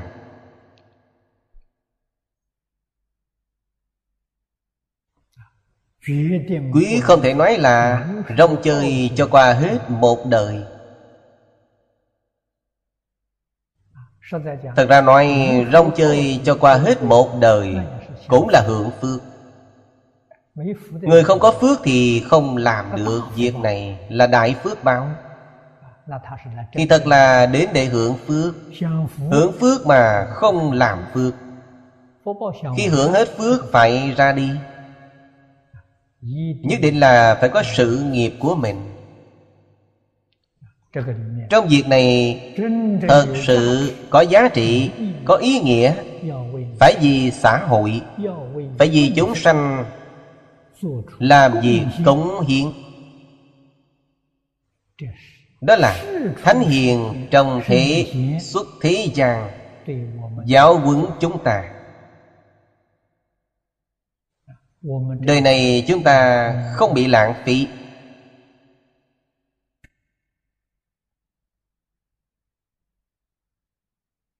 Đối với xã hội, đối với chúng sanh, phải giúp đỡ mọi người, bỏ ác làm lành tích lũy công đức. Bất luận thân thế của chúng ta là gì? Bất luận địa vị của chúng ta trong xã hội. Nam nữ già trẻ Giàu sang bần hàng Đều phải làm việc tốt Để lợi ích cho xã hội Và cho chúng sanh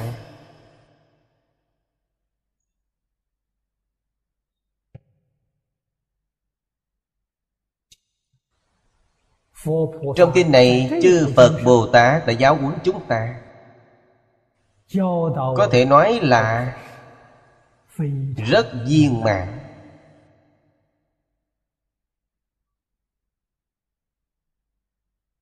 hy vọng mỗi người trong chúng ta đều có thể làm tấm gương tốt nhất. mô phạm tốt nhất. Nếu là người nam thì làm mô phạm của người nam. Nếu là người nữ thì làm mô phạm của người nữ là người giàu có, hãy làm người mô phạm trong những người giàu có. Người nghèo khó, hãy làm mô phạm trong những người nghèo khó. Mô phạm tức là bồ tát. Trong xã hội chúng ta nói là mô phạm, phật pháp thì nói là bồ tát. Phật bồ tát là gương mẫu của tất cả chúng sanh, mô phạm của tất cả chúng sanh.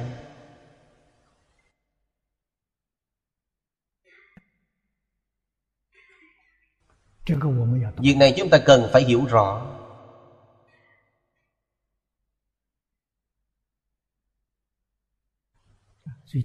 Đại sư Thanh Lương Cũng đã Giải thích ý nghĩa của đức hạnh như vậy.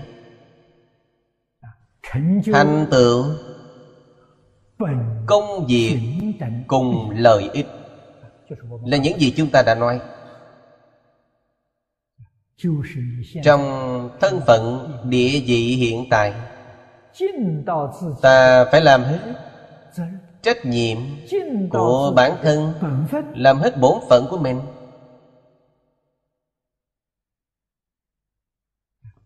Điểm này không thể nói không quan trọng.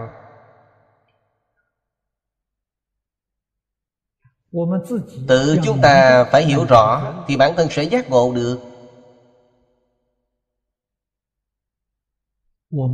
chúng ta một đời sống trong xã hội này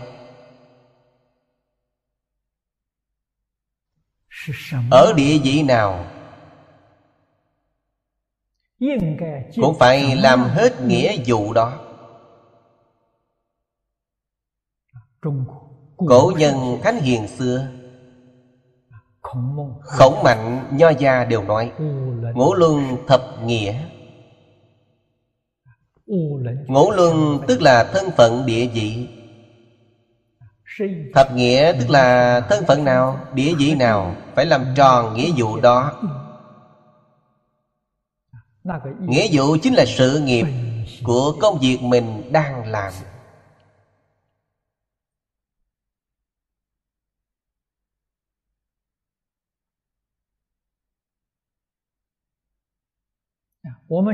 Chúng ta học Phật.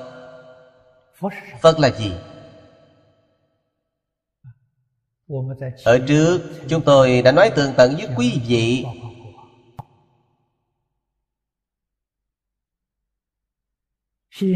Hiện tại trong xã hội này Phật giáo có rất nhiều hình trạng khác nhau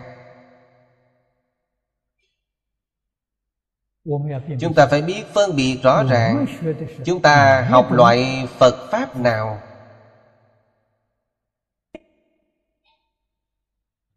Chúng ta đang học là truyền thống. Truyền thống là giáo dục. Trong luận ngữ khổng tử nói rằng danh không chính thì ngôn không thuận Cổ nhân thích đơn giản Không thích phức tạp. Gọi Phật giáo là được. Người bây giờ nhìn thấy Hai chữ Phật giáo. Mê tín. Tôn giáo. Làm thế nào đây? Không thể không phiền phức một chút. Nên đã thêm vào hai chữ Giáo dục Phật giáo. Thêm hai chữ này vào Mọi người không còn ngộ nhận nữa. Giáo dục Phật giáo Là Phật Thích Ca Mâu Ni truyền lại. Đó là truyền thống Không phải là tôn giáo.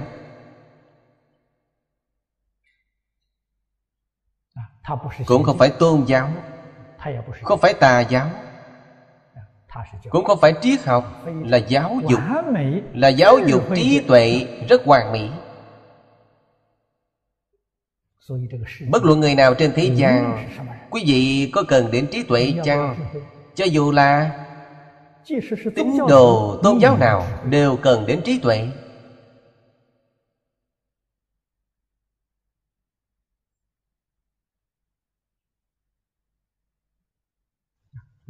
Có một năm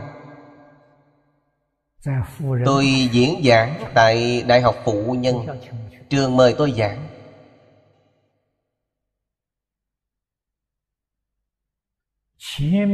Hai hàng ghế trước có mười mấy vị linh mục. ngồi nghe tôi diễn giảng nhìn thấy nhiều vị linh mục. Tôi cực kỳ vui sướng. Tôi khuyên họ quy y. Khuyên họ học phật Tôi giảng tại trường. Họ rất dễ hiểu. Quý vị xem học sinh của trường. Ở nhà có cha mẹ Ở trường có thầy giáo. Quý vị tin vào Chúa. Và Thiên Chúa là cha mẹ của quý vị. Đức Phật Thích Ca Mâu Ni là thầy của quý vị. Không có xung đột. Điều này không gọi là phản bội. Nên quy y Chính thức làm học trò của Đức Phật Thích Ca Mâu Ni không những không trái nghịch với giáo lý của quý vị, Mà Thiên Chúa thấy vậy sẽ rất vui. Con cái của tôi rất khá, Là học trò của Đức Phật Thích Ca Mâu Ni. Đức Phật Thích Ca Mâu Ni có trí tuệ. Nếu không như vậy, Quý vị bài xích, Đó là Phật giáo. Còn tôi là con chiên, Nhất định không thể tin Phật giáo. Chúa nhất định sẽ nghĩ rằng Các con không sai Tiếc là không được giáo dục qua, Làm khó dễ Chúa.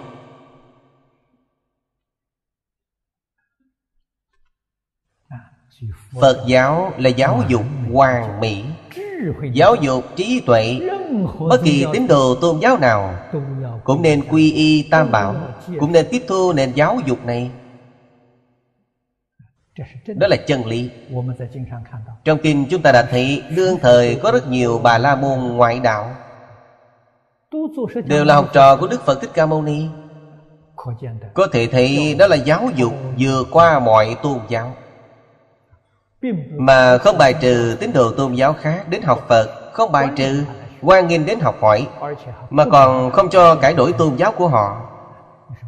Từ bỏ tôn giáo của mình Đến đây học Phật, Đồng nghĩa học sinh này không cần cha mẹ, Chỉ cần thầy giáo Vậy làm sao được.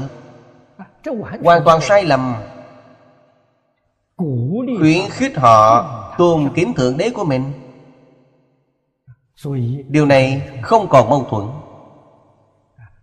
Không được nói chỗ kia không được tin, Phải tin cái này. Câu nói này Phật không nói như vậy. Nếu Phật nói như vậy Thì đã không hàng thuận chúng sanh. Vậy tùy hỷ công đức ở đâu?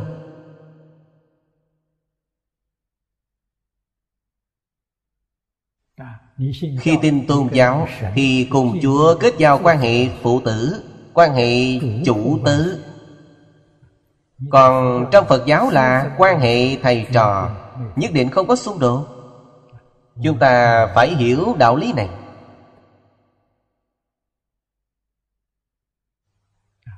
Vì thế Xã hội ngày nay Vấn đề danh chính rất quan trọng.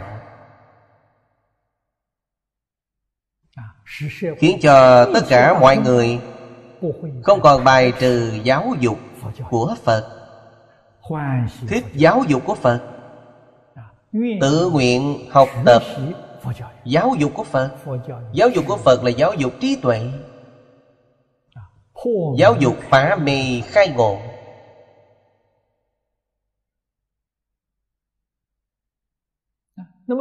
Người học Phật Đặc biệt là những người Hoàng truyền giáo dục Phật. giáo. Địa vị trong xã hội của họ Chúng ta không thể không chú ý đến. Cũng là nói họ có địa vị như thế nào Ở trong xã hội Ở trên khán đài lớn này Họ đóng vai diễn nào? Đó mới là quan trọng. Địa vị của Phật Thích Ca Mâu Ni Trong xã hội này là gì?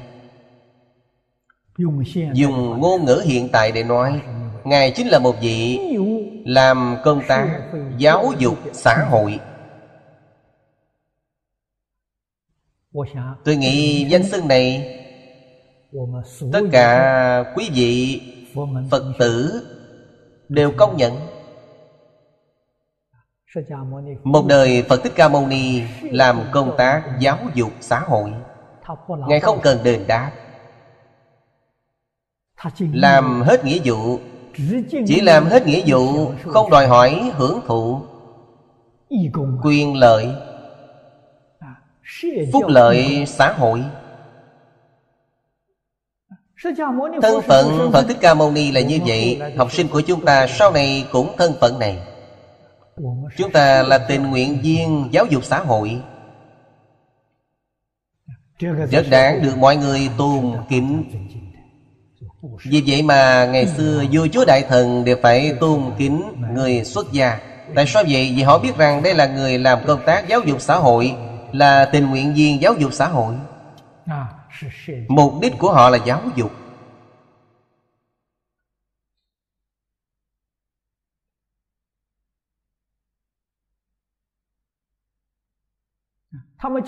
Trong kinh nói rất hay, Giúp tất cả chúng sanh tăng trưởng thiện căn.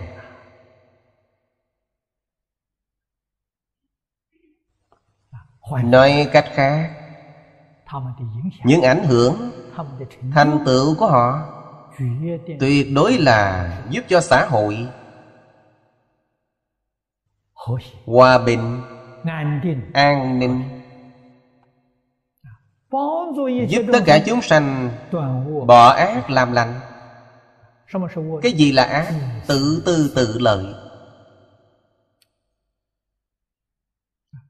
Đó là ác. Nguồn gốc của tất cả các điều ác. Giúp chúng sanh giác ngộ. Từ bỏ tham sân si. Tham sân si. Là mê. Buông bỏ tham sân si. là giác ngộ. Xả bỏ tham sân si. Trí tuệ được khai mở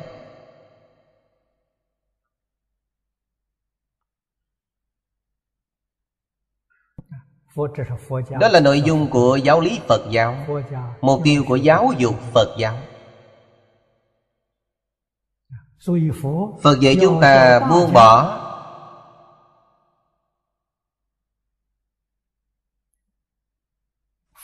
Tự tư tự lợi.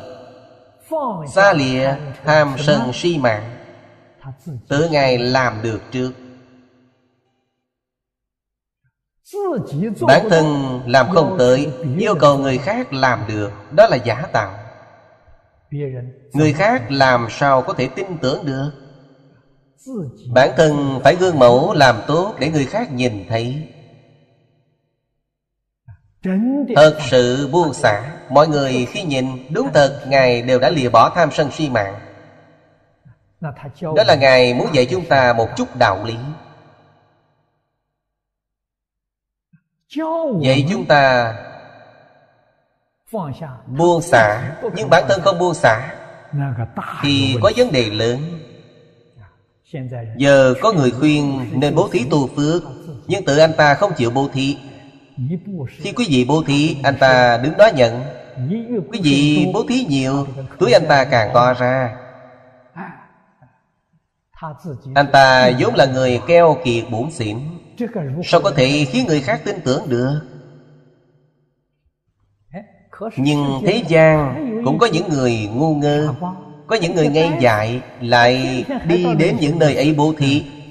Thật sự là có Tôi đã từng chứng kiến.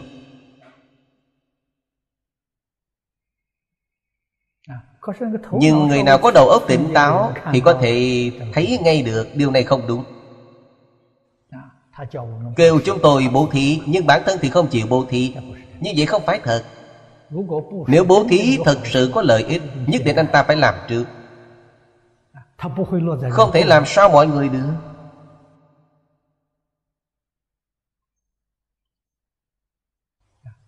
Chúng ta có thể nhận biết được từ những chỗ này. Phật Pháp dạy Phải làm gương trước khi dạy người.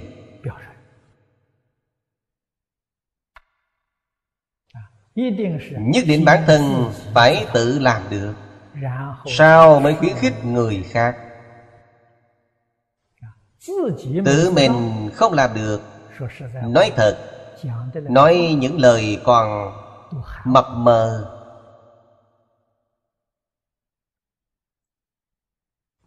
Do dự không quyết Mọi người sau khi nghe sẽ không rõ ràng.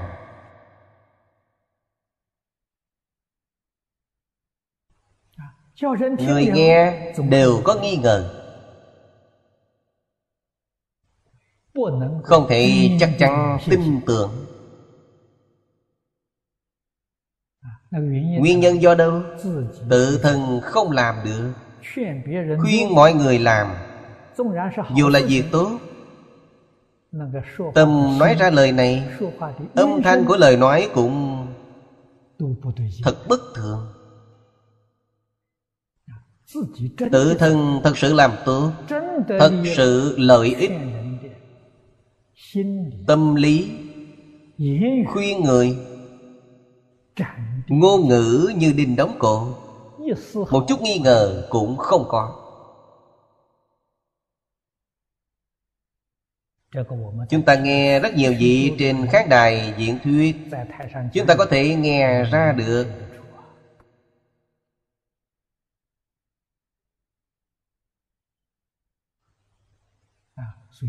Phật Thích Ca Mâu Ni nói những lời này. Cùng với những người bây giờ nói những lời này Đem đến cho con người cảm thọ không giống nhau. Thế Tôn hoàn toàn làm được Làm được một trăm phần trăm. Thật sự là vô tư vô ngã. Niệm niệm vì tất cả chúng sanh. Niệm niệm vì xã hội. Vì chúng sanh không có một niệm nghĩ về bản thân.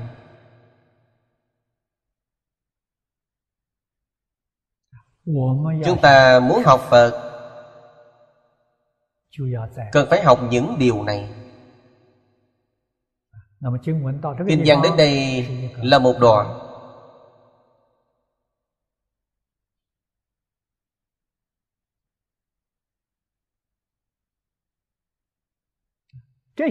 Những đoạn kinh văn này Giới thiệu đại chúng Tham gia Pháp hội Hoa nghiêm Giảng kinh chưa nói tới Còn sớm。Trước là giới thiệu những nhân vật xuất hiện。Những nhân vật này có ý nghĩa biểu pháp。quý ngài ở trong pháp hội tượng trưng cho hành môn của bồ tát hợp trụ. Ở nơi phật ở. Thập hành. Làm những gì phật làm.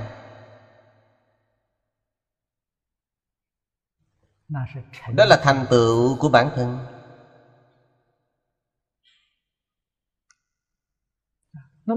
Từ a tu la dương ở trang 33 của kinh này. Từ a tu la dương cho đến chỗ này. Tượng trưng cho Thập hồi hướng. Thập hồi hướng là lợi tha Không phải tự lợi. Điểm này chúng ta cần phải lãnh ngộ tường tận Trước tự lợi Sau mới có thể lợi tha. Thập hồi hướng là nói cho chúng ta Hoàng pháp lợi sanh. Điều kiện để hoàng pháp lợi sanh là gì? Ở nơi Phật ở làm những việc phật làm. sao mới có thể hoàn pháp lợi sanh.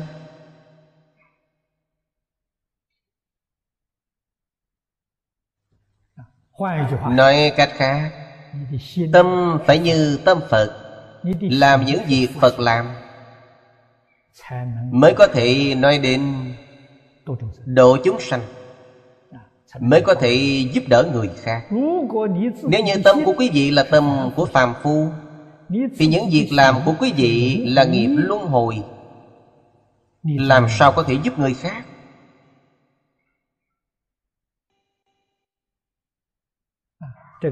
Ở đây kinh văn chưa đọc đến. từ trong sự xuất hiện của đại chúng ý nghĩa kinh cũng đã tiết lộ ra.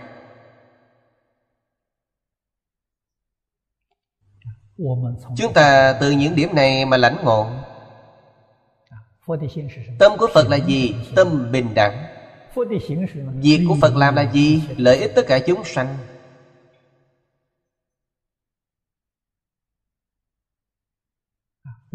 Phạm phu chúng ta không thể làm được. Nguyên nhân làm không được là do tự tư tự lợi. Không buông bỏ.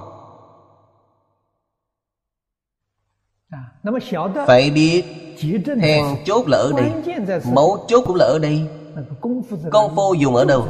Tức là dùng tại đây. Đem suy nghĩ tự tư tự lợi buông bỏ. Làm sao buông bỏ? Toàn tâm toàn lực vì lợi ích xã hội Lợi ích chúng sanh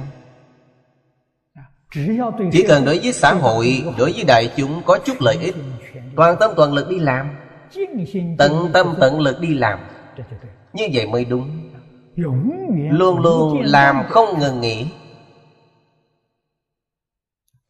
Chỉ cần tận tâm tận ý Thực hiện các nghĩa vụ của mình Không hưởng quyền lợi Không danh không lợi. Không địa vị Quyền hạn Hoàn toàn không cần điểm đó là bồ tát hạnh. đó chính là bồ tát hồi hướng vị. hôm nay thời gian đã hết chúng tôi giảng đến đây. A ni tho pho a ni tho pho a ni tho pho